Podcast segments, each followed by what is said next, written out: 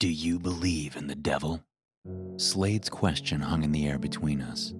I searched his face for any sign that he was joking, but found none. You're serious? I asked from my seat facing his desk. Listen, Slade said, leaning forward and placing his elbows on his brand new desk. Forget for a minute that we've known each other for a long time. Forget that we've been friends for years. Forget that our wives are friends. Try to think of me as your boss now. I know it's a strange transition, but I have to believe that you would be asking me the same if you'd got the promotion in my place. Slade smiled, his perfect white teeth gleaming out at me under his bright blue eyes. So, he continued, do you believe in the devil? No, I said, suddenly nervous, running a hand through what little hair I had left on my head. I'm a man of science, Slade. You know that.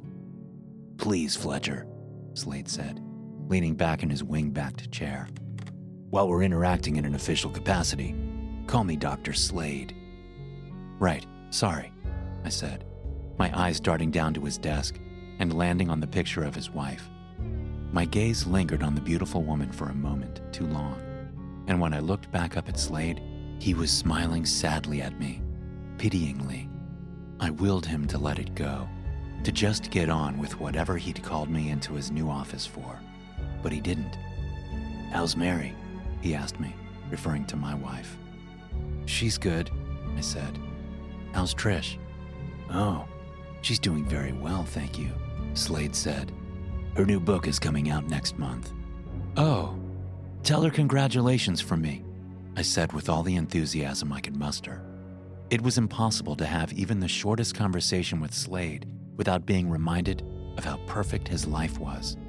His perfect best-selling author wife, his perfect smile and thick, coiffed hair, his tan that never seemed to fade no matter what the time of year, and now his promotion, a promotion that I was infinitely more qualified for. I'd put in more time with the foundation.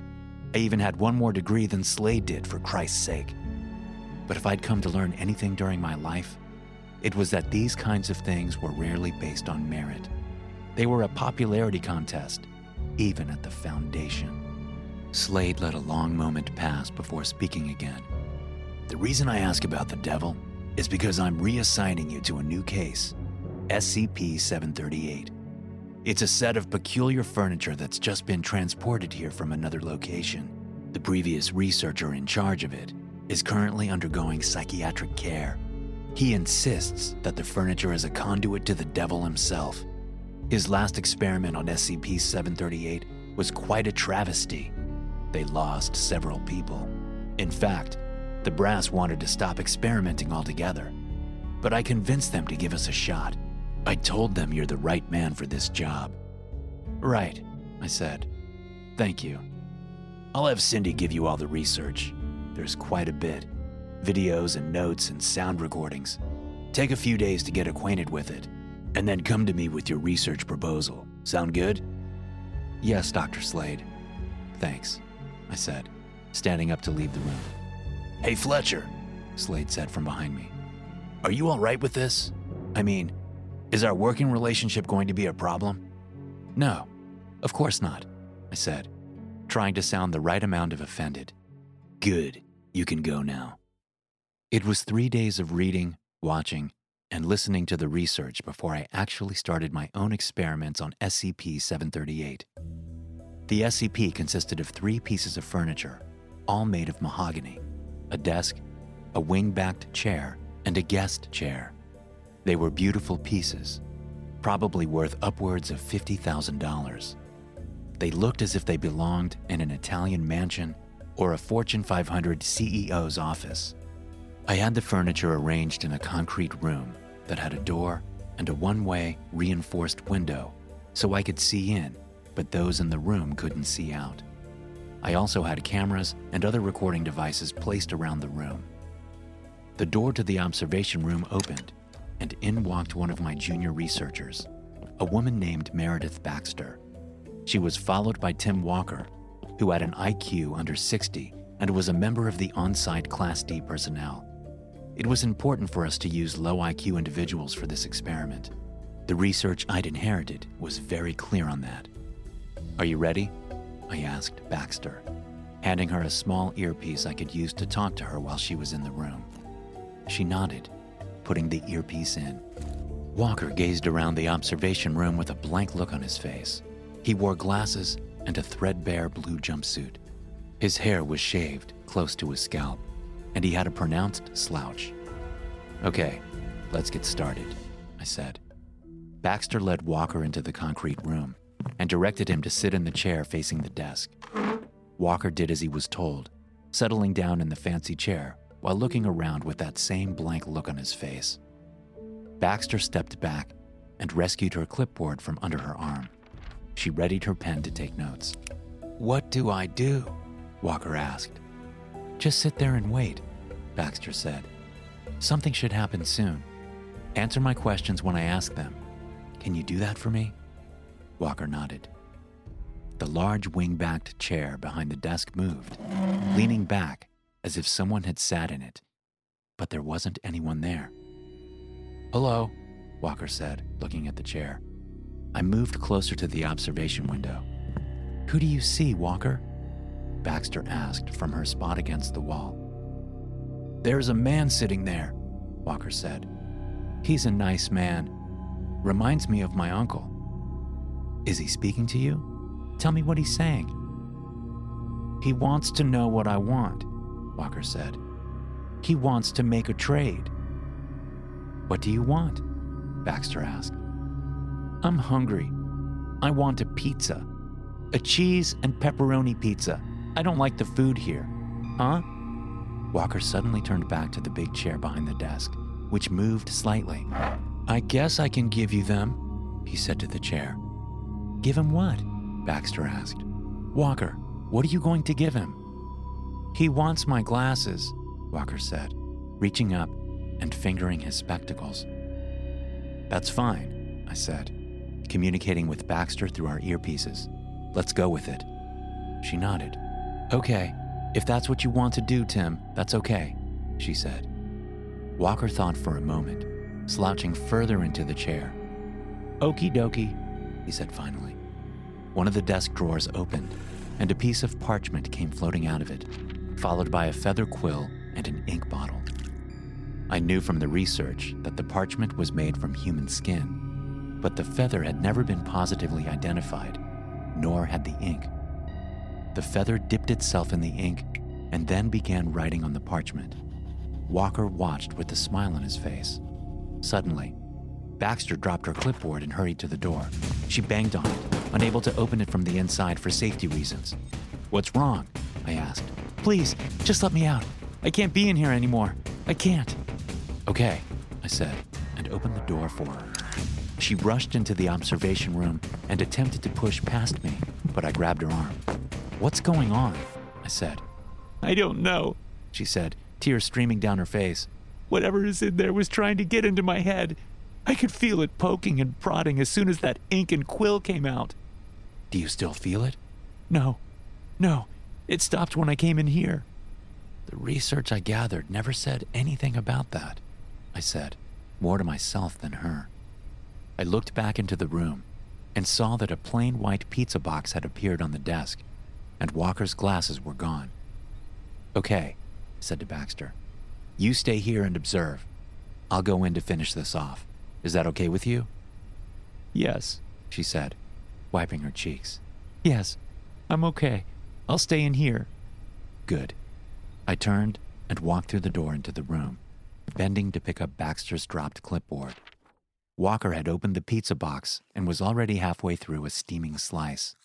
He looked content as he squinted up at me from his seat, pizza grease smeared around his lips. "Glasses for a pizza?" I thought. "Is that it?" "What do you want, doctor?" a voice said. I turned, startled, to see a man in a red and black suit sitting in the big chair behind the desk. He looked like a combination of my grandfather and an old professor I had when earning my undergrad degree. "I'm not supposed to be able to see you unless I'm sitting there," I said, pointing at the chair Walker was sitting in. The man shrugged. "Things change," he said. "Who are you?" I asked. "Who do you want me to be?" Are you the devil? The man laughed, leaning back in his chair.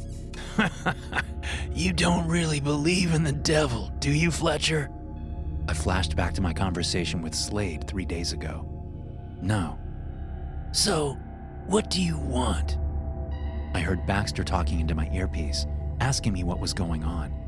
I put up a hand to make her stop. I wanted to see where this went. Nothing, I said. I don't want anything. That's a good one, the man said. I've yet to meet a man or a woman who doesn't want anything. I shrugged. Things change. He laughed again, this time louder. Very good, he said. I couldn't help but smile. I know what you want, he said after a moment. Yeah? What's that? You want Slade's life. Isn't that right? You want his looks, his confidence, his job. And you definitely want his wife. I mean, who wouldn't, right? Sure, I said, laying on the sarcasm. Why not? I'll take it all. I looked down at the parchment on the desk, thinking about how far I could take this. I wouldn't ever sign anything, so I knew I was safe. Even if he could deliver something so crazy, I wouldn't sign anything, even if I did really want Slade's life. What'll you give for it? He asked. Well, it's a big ask. What would be a fair trade? I said. The man in the black and red suit brought a hand to his chin and furrowed his brow in thought. I looked over to Walker and saw that he was oblivious to anything happening in the room. He scarfed down nearly half the pizza, and that's where all his focus was. I've got it, the man said. Your wife. You give me your wife, and I'll give you Slade's life. I smiled at him, but deep inside, I wanted to make the trade. I loved my wife, but in that moment, the thought of living Slade's life, his seemingly perfect life, was too much of a temptation. A deep part of me cried out, yes, yes, take the deal. I said nothing. Done, the man said, smiling up at me. What? No, I didn't agree to anything. Oh, but you did. Something was happening to me. I felt light, as if I was beginning to float, but it was a terrible feeling. Everything turned fuzzy in the room. No, I didn't sign anything, I said in a voice that seemed to fade away as I spoke. This? It's just a formality. You wanted the trade. Now you've got it. The blurry room faded to black, and I was gone. I woke up in Slade's office, sitting in his chair. I got up from his desk, crying out. My hands were shaking as I looked down at my body. But it wasn't mine. It was Slade's. I ran out of the office and down the hall to the experimentation room. I barged through the door to find Baxter, Walker, and me in the observation room. I stared at myself through Slade's eyes, feeling a low-grade disgust with the way I looked. The receding hairline, the bad skin, the gut. I was just coming to see you, the old me said. I noticed that he was crying. Did he know? Was Slade in there? In my old body? Did he know what I'd done? I just got a call, Fletcher continued. It's my wife. It's Mary. There's been a terrible accident. My guts convulsed, and I doubled over, throwing up on the floor as images of Mary raced through my mind. Images of our courtship, our marriage, our child together. Dear God, our three-year-old child, Andrew. I'd killed her. I'd killed Mary, the love of my life. Are you okay, Doctor Slade? Baxter said, reaching down to help me up. As she did so, Slade's memories and feelings mixed with mine, and I knew that Slade had been trying to get Baxter in bed. I saw memories of him flirting with her, and one of him grabbing her ass in the hallway as she passed. I had no idea you felt this way about Mary, Fletcher said to me, helping me up from the floor with Baxter's help. Behind him, Walker looked at me with wide, curious eyes, a plain white pizza box clutched in his hands. I'm so sorry, I said to Fletcher. I'll take it back. I'll take it back. Take what back? Fletcher said, then shook his head. I'm sorry, Slade, but I don't have time for this. I need to go deal with this right now. I need to go now. Fletcher left the room quickly, and I watched him go, wishing like nothing else that I could be back in my own body, that I could take it back, that I could have my wife back. "Did you know her well?" Baxter asked, rubbing my back with one hand. I thought about the question, my own memory still jumbled up with Slade's. A vision of my wife wearing fancy lingerie in a strange hotel room surfaced.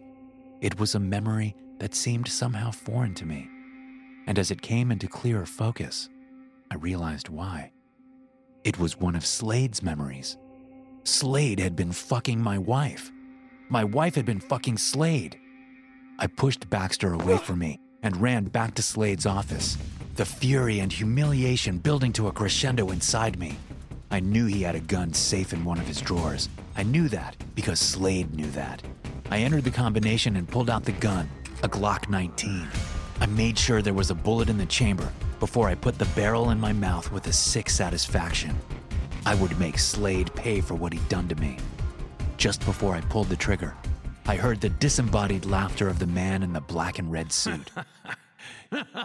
S C P seven thirty-eight consists of three components: a matched set of mahogany furniture, including one desk, one straight-backed chair currently labeled, and one ornate throne-styled office chair labeled, all with brass embellishments and royal purple velvet padding. The effect begins when a person sits in the straight-backed chair. Audio recorders record a distorted voice speaking. This voice will make offers and promises, trying to tempt the occupant of the straight-backed chair with a trade. Accepting the deal causes the agreed-upon wish or command to be fulfilled to the letter. Furthermore, it will cause the occurrences stated in the price to be paid. The entity has actively stated that the occurrences in the price are intended to cause an amount of emotional and or physical pain equal to the amount that the requester desires what they request.